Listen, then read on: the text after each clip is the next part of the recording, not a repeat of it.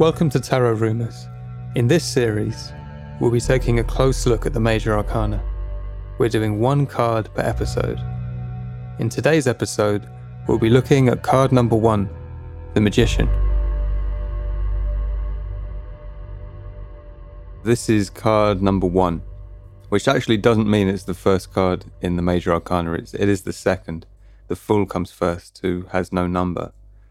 The Magician is a card which depicts a man taking up much of the card. He's standing behind a table, and on the table there are lots of objects, lots of implements, lots of tools.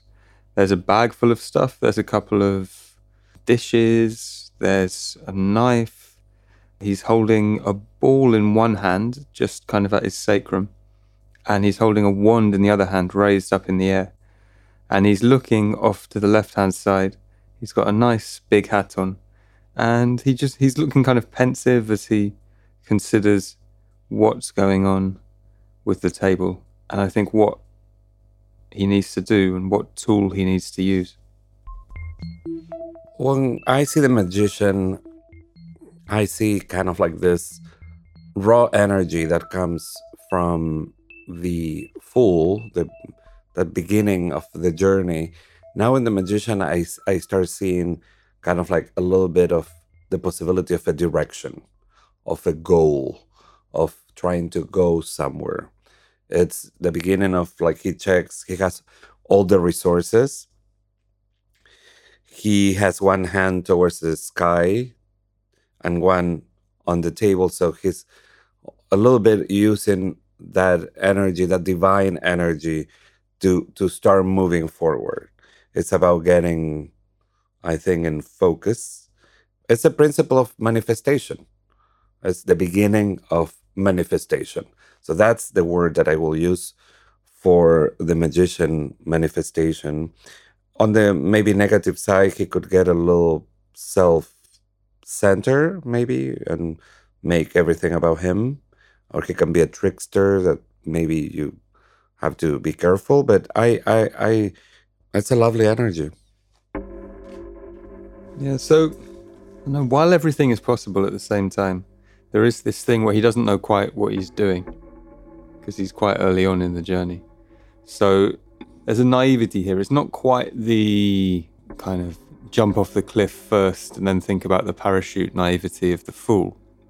But there is a inexperience here which can be telling. It's a card that kind of resonates with me because I am constantly juggling a lot of tasks and a lot of different skills. And there's always at the back of my mind the feeling I should commit to one of them and become really good at one of them, rather than being a kind of jack of all trades or this, or the fox that knows a little about lots of things rather than the hedgehog that knows one big thing. So there is that tension going on there, and it's it's not a bad thing, but it is a thing to be aware of. This kind of overstretch with too many tools, too many tasks. But at the same time, that enthusiasm that one brings to doing a million things at once is a really powerful thing and, and something that does also come through in this card. Also, you know, it's like you have a lot of resources. The card shows that you have the resources, that you have the abilities. It might be new, but you have what it takes. You have the tools, the abilities, the the willingness, you know, to start manifesting. Questions that I will ask are things like, you know, what resources do I have? What am I committing to? What do I want to manifest? How do I access my resources?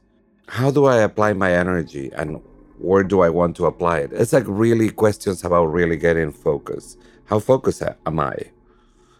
What are my long term goals? Do I have an action plan? How do I go from point A to point B?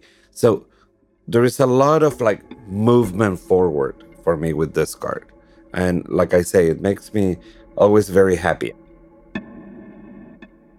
Let's do a reading with the magician and a few other cards because because it's it's a card that's very much the start of a journey. It's again one where you can draw a lot from the other cards which surround it. Shall I pick one? Sure. Okay. Bearing in mind what I just said, I'm going to put this card after Ah, there you go. What do you know? So the next card, well, the one I've placed to the right of the magician is actually number two, the next card in the major arcana, which is the priestess. Do you want to do it? I think in this case, she is bringing him a little bit of wisdom, or, you know, she's telling him, I think, you know, it's like, okay, you need to start, you, you, you will start, just bear in mind a couple of things. I think she, she brings some knowledge of how the processes are and and what things he needs to pay attention and i think she's saying you know, you need to trust your intuition. I think she's telling him there are things you need to to know.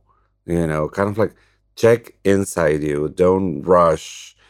Check, see what internal resources do you have. That's kind of like the invitation I think she's doing with him.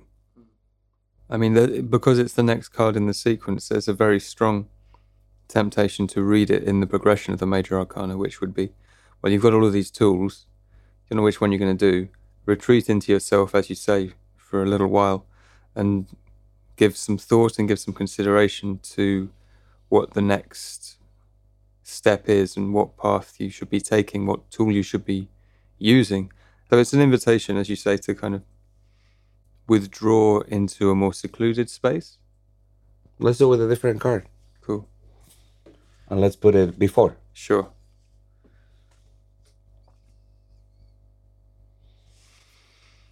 That's interesting. We pick the star. So the star just before. The position of the magician is interesting because he's definitely looking at her, and I think he's drawing from that resource.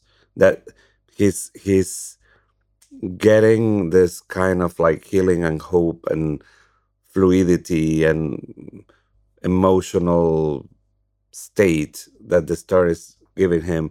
He's definitely looking at her and drawing from that energy. Let's pull one after the magician to see what if he's drawing from her, what is he learning?